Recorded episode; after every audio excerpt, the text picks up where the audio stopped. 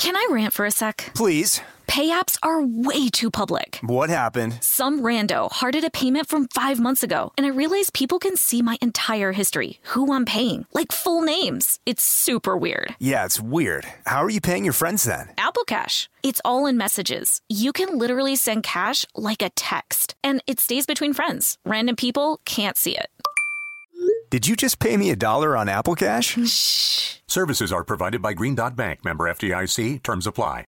Tennessee just sounds perfect. Whether that's live music, the crack of a campfire, or kids laughing on an adventure. To start planning your trip, visit tnvacation.com. Tennessee sounds perfect.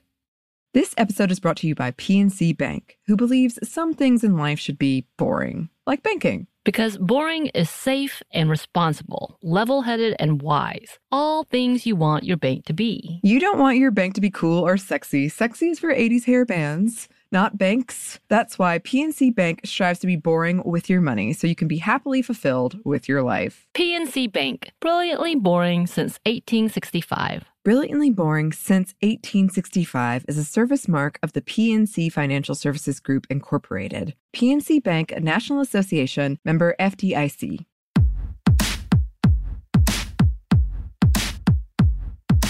Hey, this is Annie, And Samantha. and welcome to Stuff I Never Told You, a production of iHeartRadio.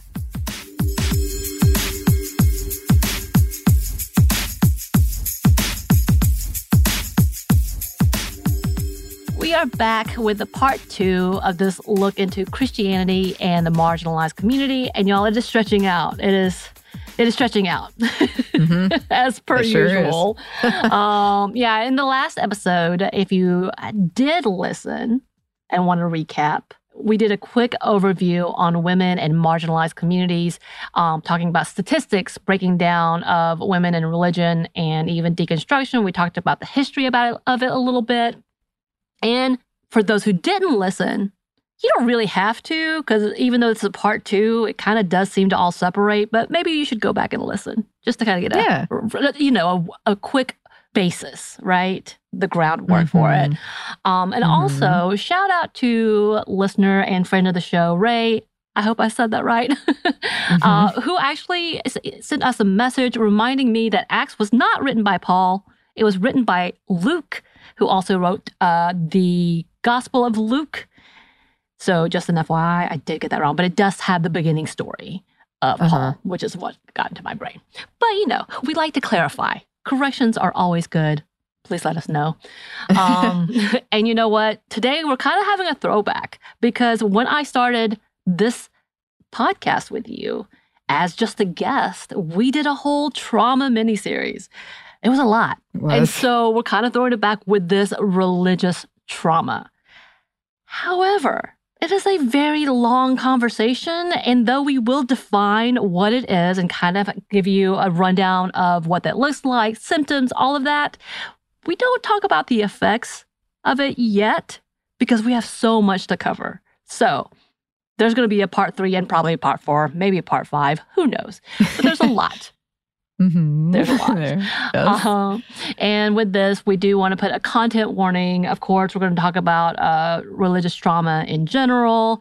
We do talk about roles of women. We're not getting into the nitty gritty, but eventually we will be talking about domestic violence, uh, sexual violence, hate language towards the queer community, and all of that. So just beware. We're going to put that at the top. And again, another, we're not trying to denigrate Christianity. Please understand what we're looking at is the dark side when it does affect women and why women are leaving and marginalized communities are leaving Christianity behind. And it is growing, as we said at the first episode, the amount of people who are leaving. So there you go. Content warning. Yes. I actually just saw, because as we record this, it was a big like Passover just happened, Easter just happened. yes. And I just saw a big article on CNN about what is going on with the church. Everyone's leaving. Ah. Ruh-roh. Well, here we are to give you Here some reasons why. and yes, we are focusing mainly on uh, Western Christianity, just a note. Also, I've never heard this term. So let's get into it. What are we talking about when we say religious trauma syndrome? This term was first coined by psychologist Marlene Winell. I hope I'm not butchering that in 2011. But uh, the basis of it has been around much earlier than that, much longer than that. Um, and as we know, sometimes when we have a name or a label for something, it can help not only understand the type of trauma that someone might be going through, but how to work through those types of trauma. And Dr. Winell defines it as, quote, religious trauma syndrome is the condition experienced by people who are struggling with leaving an authoritarian, dogmatic religion and coping with the damage of indoctrination. They may be going through the shattering of a personally meaningful faith and or breaking away from a controlling community and lifestyle. RTS is a function of both the chronic abuses of harmful religion and the impact of severing one's connection with one's faith. It can be compared to a combination of PTSD and complex PTSD or CPTSD. Right. And we've talked about that before. And again, we do want to emphasize this is harmful religion. Mm-hmm. That is the keynote here. Um, so, what does that look like? It's similar to other types of trauma. Um, so, here are some cognitive symptoms, uh, such as issues with self esteem and self worth, perfectionism, poor critical thinking, confusion, some emotional symptoms, depression, grief, loneliness, loss of meaning, social symptoms, loss of network, family rupture, social awkwardness. And y'all, this is describing me to a T and I'm having a moment. Cultural symptoms, difficulty belonging, information gap, and unfamiliarity with the secular world. And I really thought that was important to put in there because if you are from a religious background, you know exactly what that means. I, any, I did not watch secular movies and I say secular meaning they weren't religious. When I say I did not watch any TV for a full couple of years, I had no idea what's going on in the world. And I was like, what? What's that? What's this? I had a good friend of mine in college that did it throughout not only not only college but high school. And so whenever we'd had any references like music, she had no clue what was going on. This it was such a disruption. And for me coming out of that, I was like, oh man, I missed a lot. I don't know. I am not cool with the kids anymore. and I was a kid. Implying that you once were. Hmm. It wasn't. No, I'm just kidding. um,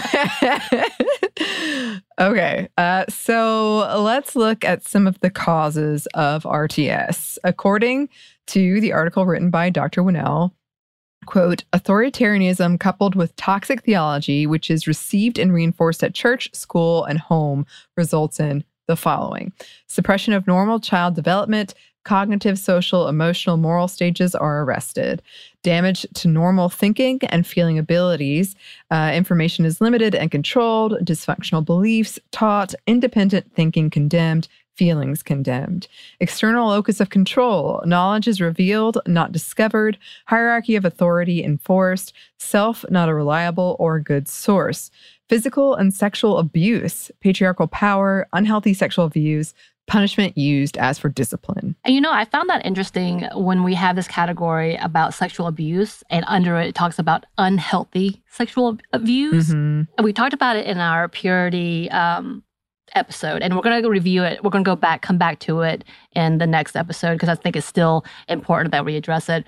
But that it could be harmful and a form of emotional abuse at the very least because there's so much fear uh, inundated with it that it causes a lot of problems, a lot of psychological problems. I know uh, specifically women who had a lot of sexual dysfunction because of their association to how dirty sex could be or their unhealthy views of sex. So I really mm-hmm. think that's important that we talk about that when we come back later. But again, I just wanted to note that. And speaking of abuse, uh, let's go ahead and define religious and spiritual abuse before we go any further. Uh, according to one wellness site, it is, quote, when someone uses religious teachings, beliefs, or practices for their own purpose and designed to gain or maintain power and control over others. I think that's so important that we remember what this looks like about that power. When we talk about abuse, we always talk about there's a level of power there. Um, and there is that with the religious and spiritual aspect. And while we're at it, because I don't think we did this last time, let's define religion and spirituality. Uh, yeah, like I said, we forgot the first time around. So, according to Merriam Webster, uh, religion is defined as, quote, a personal set of institutionalized system of religious attitudes, beliefs, and practices, also the service and worship of God or the supernatural, or commitment or devotion to religious faith or observance. And then spirituality is defined as, quote, something that in ecclesiastical law belongs to the church or to a cleric as such, clergy, sensitivity, or attachment to religious values. Okay, now we've got that back out of the way. So let's go back to the trauma part, right? Okay. and religious and spiritual trauma can manifest in different ways. Um, for example, using religious beliefs to control aspects of your personal life, including behavior, what you wear, who you date, and who you do or don't have sex with, what job you have, how you parent, uh, your finances, facing criticism or punishment for questioning beliefs, practices, facing criticism or punishment for reporting mistreatment or incidents of abuse, minimizing or ridiculing mental health symptoms as, quote, sinful, demonic, or weak faith. Right. And again, we're going to come back to this because I think especially when we talk about mental health for the longest time. And i, I was told this myself when i was going through my suicidal ideation um, and my really dark times that i wasn't praying enough. Um, and there was a level of shame that was placed onto me that i would talk to other people about that darkness instead of talking to God or just keeping it to myself. So again, we're going to come back to that. And then yeah, we've definitely seen that whole conversation of they're possessed or the devils in them. Mm. Mm-hmm. Yeah. Yep. And as Dr. Winell wrote about the cycle of abuse, quote, the doctrines of original sin and internal damnation cause the most psychological distress by creating the ultimate double bind. You are guilty and responsible and faced internal punishment, yet you have no ability to do anything about it. These are teachings of fundamentalist Christianity. However, other authoritarian religions have equally toxic doctrines. You must conform to a mental test of believing in an external, unseen source for salvation and maintain this state of belief until death. You cannot ever stop sinning altogether. So you must continue to confess, and be forgiven, hoping that you have met the criteria despite complete lack of feedback about whether you will actually make it to heaven. Salvation is not a free gift after all. For the sincere believer, this results in an unending cycle of shame and relief. Mm-hmm. Yes. um, and that is the constant.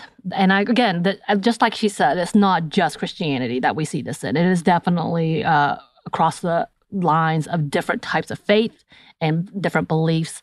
Again, we are talking specifically about Christianity in our episode, but what she's talking about with the religious trauma syndrome, that could be any religion. Mm-hmm. And from that wellness article we mentioned earlier, here are some examples of religious trauma, and we're going to quote them all because I think it's important. Because I think it's going to hit with a lot of people. It hit me a lot. Uh, mm-hmm. You are confused about what you are being taught and are scared or uncomfortable with voicing questions for your beliefs. You attack, dismiss, or shame yourself if you have a differing belief or question your beliefs. You are terrified of death, evil, the rapture, the devil, and hell. You may have nightmares or reoccurring fears of when the world will end and what will happen after. You may dissociate or feel separated from your body and emotions due to fear of connecting with emotions and constant focusing outward to others and God. You constantly criticize and judge yourself and others due to fear of sin and fear of upsetting God. You are afraid of being led astray, that's in quotes, by the devil or evil. And so you become afraid or critical of the quote, outside world, secular world. You feel unable to or uncomfortable with saying no to others. And also, uh, women, you might be afraid that your body is bad and others should not look at you, think you're beautiful, and that it is your responsibility to make sure that doesn't happen. Men, you might be afraid to get too close to a woman because then you will, quote, fall into sin by lusting after her, and then you will have to marry her. You struggle to trust your own thoughts, feelings, and intuition because you have been taught the body is wrong or bad. You attack, dismiss, or alienate others who do not believe the same way you do. Right. And I, again, like we've left that all in there. And I'm sure there's other things that we could add on to that would explain it even deeper or go into the feelings or the fear. The fear is the biggest part uh, to a lot of this, obviously. And these are some of the most dangerous things that can happen, which could cause bodily harm to others and or uh, some way of overpowering others because of this fear. When we talked about uh, the shootings that happened in Atlanta, the uh, Atlanta spa shootings, that's exactly what happened. He was in so much fear of sinning that this is what his solution was because they were a part, these women were a part of his sin. He, he would rather kill. And for some reason, that outweighed the whole thou shalt not murder, apparently. Right. Right, right, right. Yeah. We also want to take a minute to look at a different term coined by Reba Riley uh, called post traumatic church syndrome. Here's a quote from her interview with the National Catholic Reporter. Post traumatic church syndrome is the term I made up to describe my spiritual injuries after I left my faith in my early 20s. I define PTCS as one, a condition of spiritual injury that occurs as a result of religion, faith, and or the losing, leaving, or breaking thereof. Two, the vile, noxious, and otherwise foul aftermath of said injury. And three, the serious term intended to aid serious spiritual healing without taking itself too seriously in the process.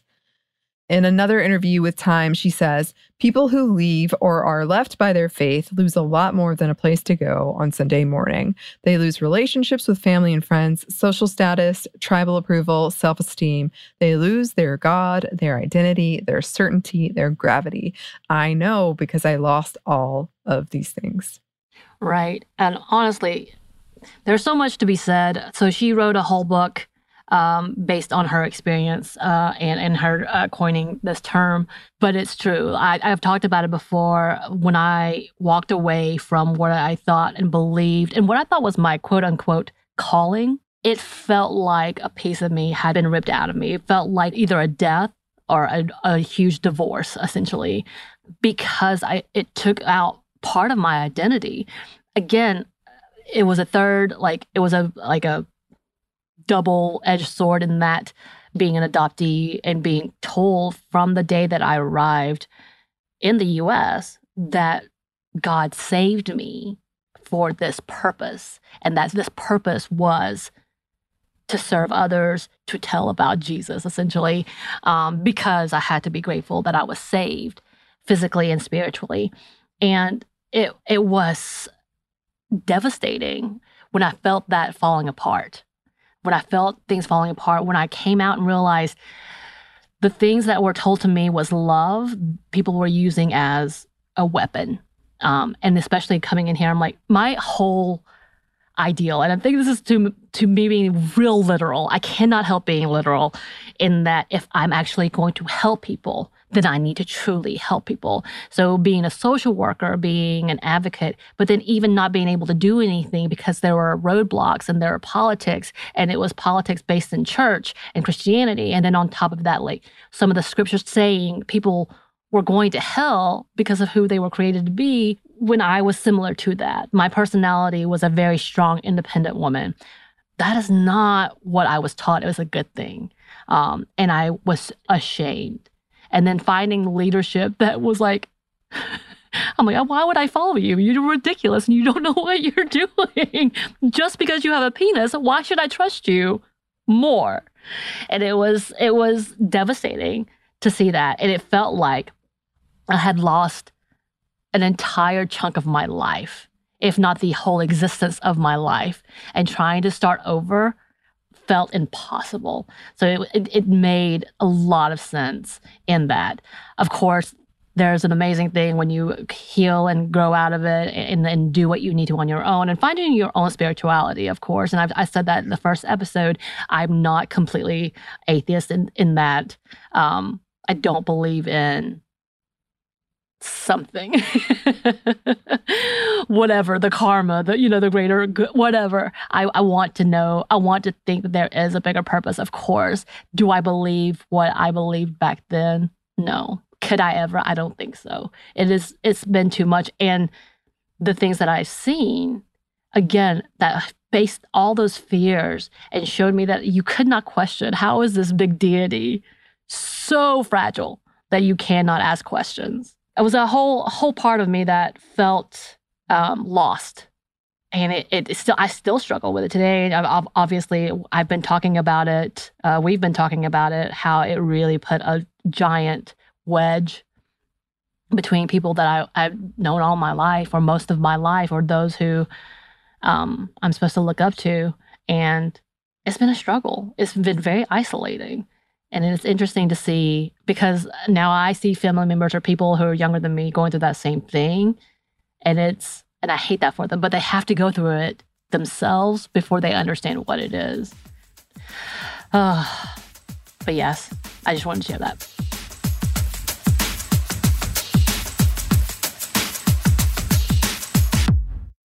Can I rant for a sec? Please. Pay apps are way too public. What happened? Some rando hearted a payment from five months ago, and I realized people can see my entire history, who I'm paying, like full names. It's super weird. Yeah, it's weird. How are you paying your friends then? Apple Cash. It's all in messages. You can literally send cash like a text, and it stays between friends. Random people can't see it. Did you just pay me a dollar on Apple Cash? Shh. Services are provided by Green Dot Bank, member FDIC. Terms apply.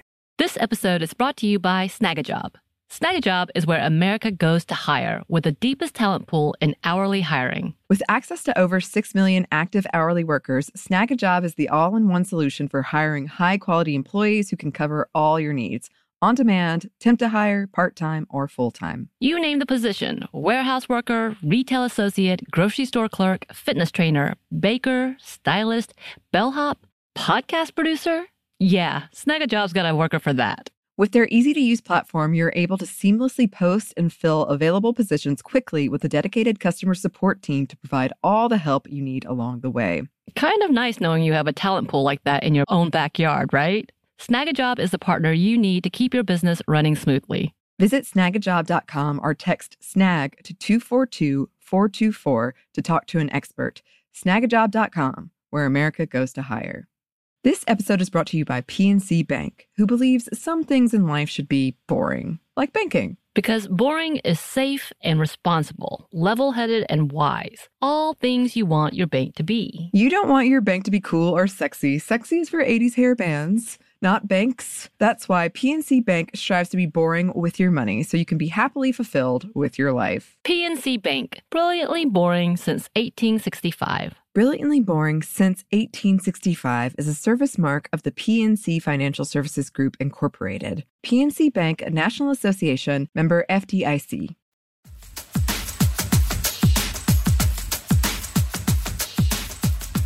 Moving on, outside of my sad stories, um, what does this mean for women and the marginalized community? What does religious trauma look for those who are already seen as not worth as much, right?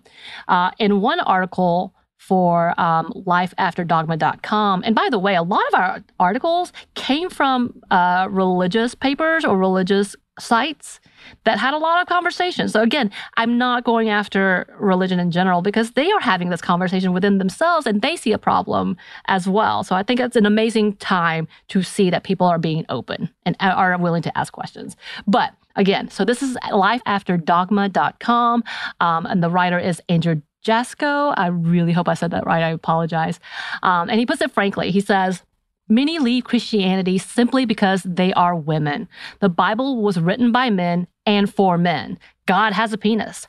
Patriarchy informs the entire biblical worldview. There's no escaping that. Try as liberal Christianity may, there's only damage control. Women often find much more freedom in schools and the workplace than in their churches, learning they don't have to be, quote, silent and submissive to men like in many churches. They aren't the property of men. Feminine sexuality is not to be suppressed because it's some kind of temptation for men, nor is it a service for men on demand. And I thought that was an interesting way of putting it. I do like the line about God has a penis. Sorry, y'all. uh, um, and as we talked about in that first episode, in our previous episode, history is not kind to how the Bible is interpreted when it comes to women and the marginalized community. And today's debate, as the country continues to be split with politicians, again, weaponizing religion for power, there's a lot. But as I said at the top, before we can actually talk about how religious trauma affects women and the marginalized community in general, we have to talk about the misogyny and sexism in Christianity. So let's start it. Okay, yeah. In her journal, Sexism and Misogyny in the Christian Tradition Liberating Alternatives, Rosemary Radford Ruether researches the depths of these roles in Christianity. At the start of her article, she writes Attitudes towards women are often the result of a quote, patriarchal and hierarchical reading of the system of Christian symbols as a whole rather than specific doctrines.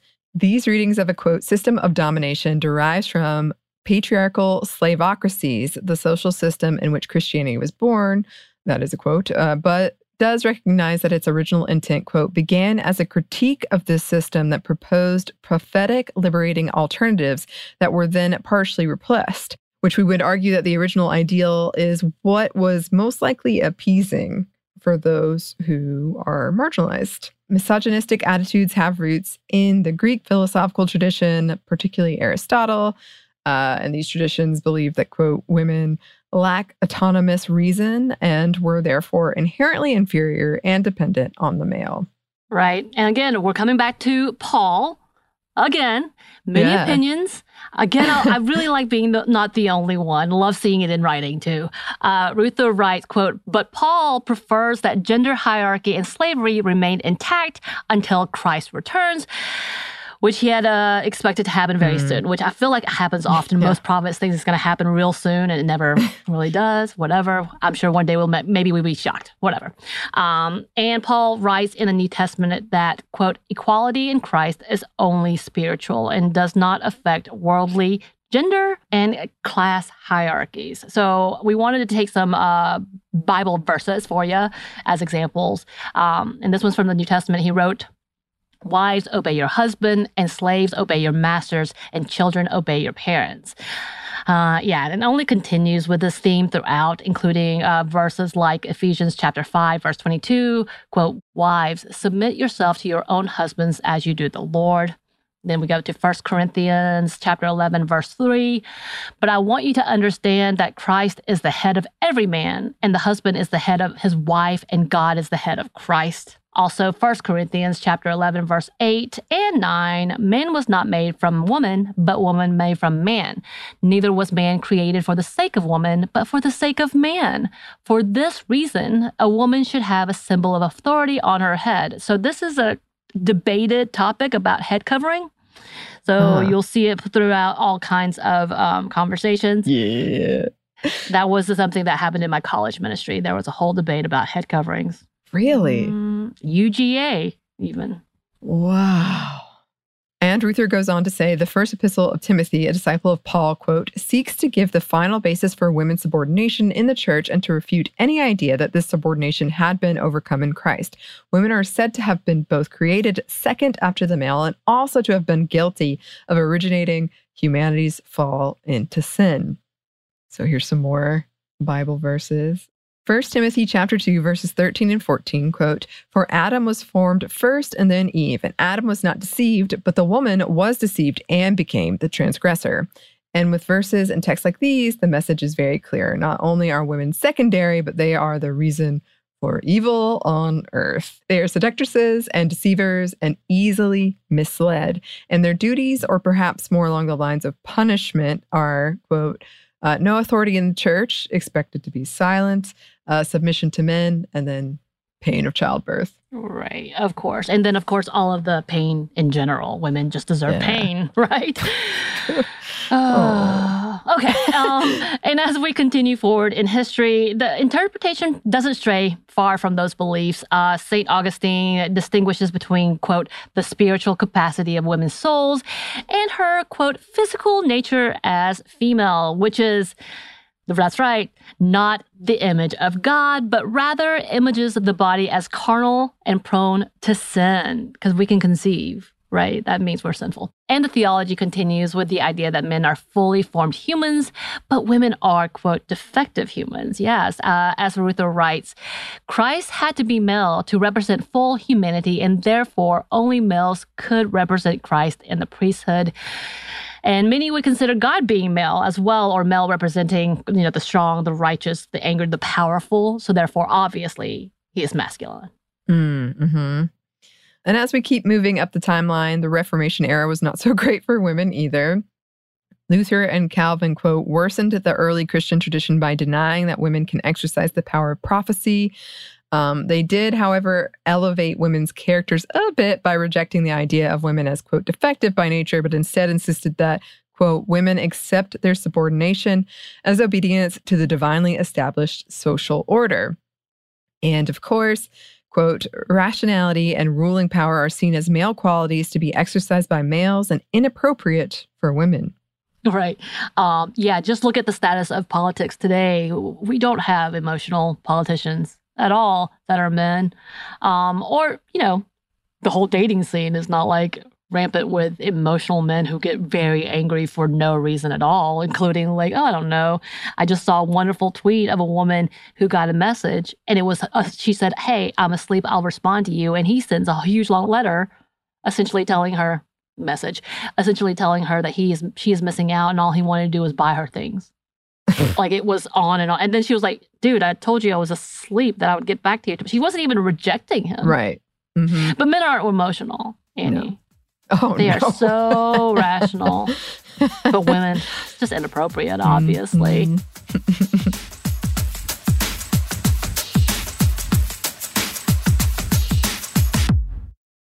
this episode is brought to you by Snagajob. Snagajob is where America goes to hire with the deepest talent pool in hourly hiring. With access to over 6 million active hourly workers, Snagajob is the all in one solution for hiring high quality employees who can cover all your needs on demand, temp to hire, part time, or full time. You name the position warehouse worker, retail associate, grocery store clerk, fitness trainer, baker, stylist, bellhop, podcast producer.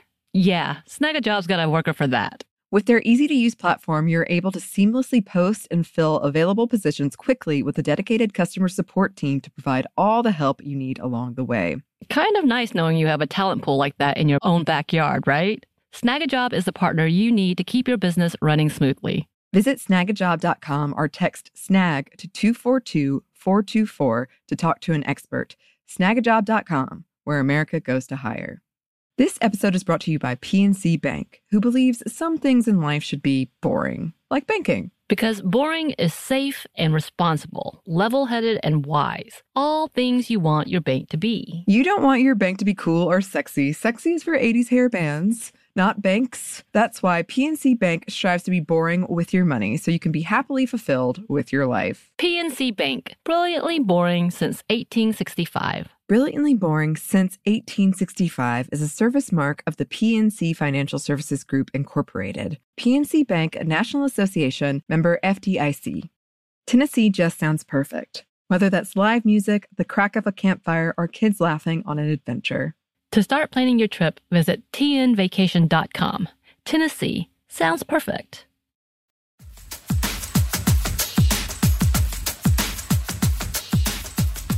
Okay, so however, uh, this theological battle of men's roles versus women's roles has been around for years. And I thought, because we found several different articles talking about feminism in the church, women's roles, and I found one from 1985, and it's titled Women Are the Devil's Gateway. Uh, and it was for the New Internationalists, which I think they did a whole debate for this. And, and we're going to take a big chunk out of it because, again, it's too fascinating. Today, Orthodox Jewish women are still excluded from the praying community and seated behind a screen. Roman Catholic and Protestant women who want to serve the bread and wine are asked instead to serve church suppers. Women in every congregation still hear such phrases as, quote, God our Father, sons of God, men of God, and the brotherhood of man. And in this patriarchal theology, writes American feminist Rosemary Ruether, mm-hmm, the male is taken to be the normative representative of a human species, the norm for imagining God and for defining anthropology, sin, redemption, and ministry. The female, in contrast, is seen as subordinate and auxiliary to the male. Women never appear in patriarchal theology as representatives of humanity as such. Their normative position is that of absence and silence. When patriarchal theology mentions women, it does so to reinforce its definition of her place in the system. Feminist scholars also began to identify the relationship between the sexism women experience at worship and the biblical worldview. The creation story shared by Christians, Muslims, and Jews is a cornerstone of the historical bias towards women. According to the Hebrew folktale, Eve tempted Adam with the forbidden fruit and thus triggered humankind's expulsion from paradise. The identification of woman with evil, temptation, and sin thus became a primary ingredient in Christian tradition. While men was associated with the spiritual, the reasonable, and the godly, women was linked to flesh, matter, and the world. Good and evil were given the clear sexual counterparts. According to this very view, women actually cause evil to come into the world. As a result, they must atone for their collective guilt and redeem themselves. And with that, the article continues. So, in the past decade, feminists have challenged assumptions that any form of oppression is natural part of the created order. And such devastating critiques of the Judeo Christian tradition have led many feminists to leave established churches and synagogues.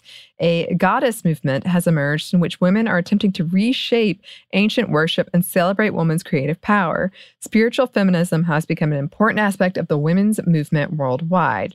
Still, many feminists choose to remain within organized religions. Those who stay obviously believe the women's movement can change the church. Christian feminists, in particular, look at early church history and the life of Jesus for inspiration. In the community Jesus gathered around him, women were treated as equals, playing central roles in the early church. Jesus told his followers, Call no man father, no man master, and warned them not to, quote, lord it over others.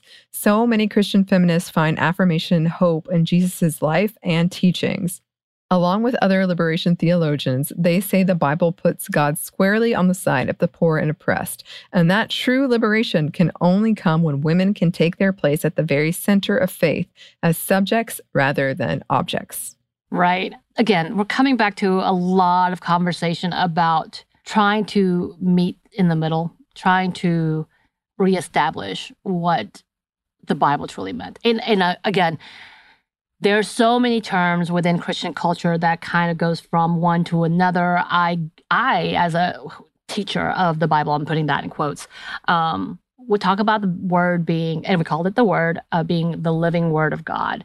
So, in that aspect, the conversation and the ideal was that it grew and it changed. It didn't necessarily change, but it went with the times. And the idea that we don't know, we don't know the true intent of what God or Jesus or the spiritual aspects of what it should have been, and that it's supposed to be a guide. Again, we're coming back to the conversation. I, am getting real deep about literal versus figurative. There's so many things, and we know that that happens with a lot, all the religions. Um, Buddhism has that extremist versus uh, more liberal thinking. Christianity, Judaism, all of that has its own spectrum of what they believe is um, literal versus figurative what we should be looking at, what we should be taking as uh, an example of, or just a story or a prophecy. Again, there's so much to that. And I think women, for so long, when you look at, again, we talked about previously that if we were looking at the word of Jesus alone, he never comes in with those women are this, this, and this. That has never been his goal, and that is not a thing that uh, was ever preached. It is very ironic that we have people who sit as leaders of churches saying that their word is the authority versus actual biblical word of truth or what they want to say is truth, which is, you know, the idea of Jesus. And again, if we take what Christianity was supposed to be today, which is the covering of the things that you couldn't do, as in like you can't save yourself. That whole idea of like you're not good, you're not going to be good enough, which both allevi- like alleviates a little bit of responsibility, um, but at the same time, like seems impossible. so like you could have one extreme to another. And you know, with that article from 1985, and I guess from that paper with Ruether, she's been around for a minute and have been talking about this for a minute as well. Um, not much has changed. The thing that has changed is I think a lot of women have given up. Um, and instead of trying to marry those ideals together, they are leaving, as we talked about it previously, especially those in the millennial Gen Zer groups have truly left. Um, I think one statistics was showing like 40% of women were like, had enough of the millennial group, had had enough, and started to slowly walk away. When we look at uh, the depth of stigmas that happens within religions. And I'm having a hard time because there's so much. I have a lot of people and good friends who are still very religious and who who still are very heavily into church. And I think they are great people. And if they are doing something that makes them feel hopeful and push forward, I love that. I love that for them. But what we're seeing today is that's not it. We're taking that whole ideal into becoming a fascist state. And that's the scary part of what we're seeing I keep saying that because I really I know how important religion can be. Again, I have talked about the fact that it really did help me in my darkest time. But I also know how detrimental it can be when this type of abuse and trauma occurs. And we want to make sure that we are talking about that in a full stretch and how uh, we need to be aware for those around us. And as, again, as the world is slowly feeling like stepping backwards. and speaking of that, yeah, so kind of give you the preview of next episode. Again, we're going to talk about um, the purity movement within Christianity. We're going to talk about the perfect ideal of mothers. We're going to talk about domestic violence. Upcoming, we'll be talking about Christian nationalism as well as cults.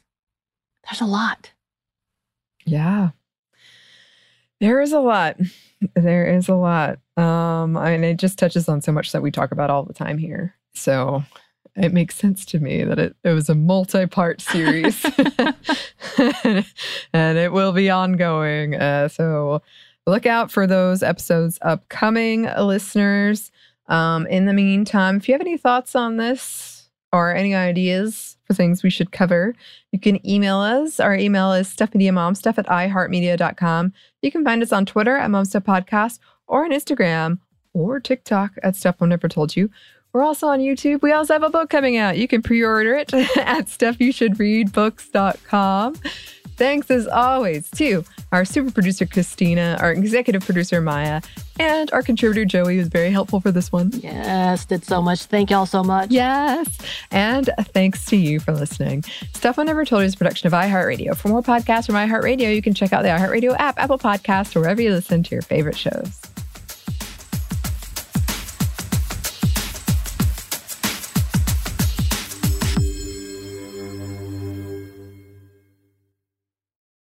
This episode is brought to you by PNC Bank, who believes some things in life should be boring, like banking. Because boring is safe and responsible, level headed and wise. All things you want your bank to be. You don't want your bank to be cool or sexy. Sexy is for 80s hair bands not banks. That's why PNC Bank strives to be boring with your money so you can be happily fulfilled with your life. PNC Bank, brilliantly boring since 1865. Brilliantly Boring Since 1865 is a service mark of the PNC Financial Services Group, Incorporated. PNC Bank, a National Association member FDIC.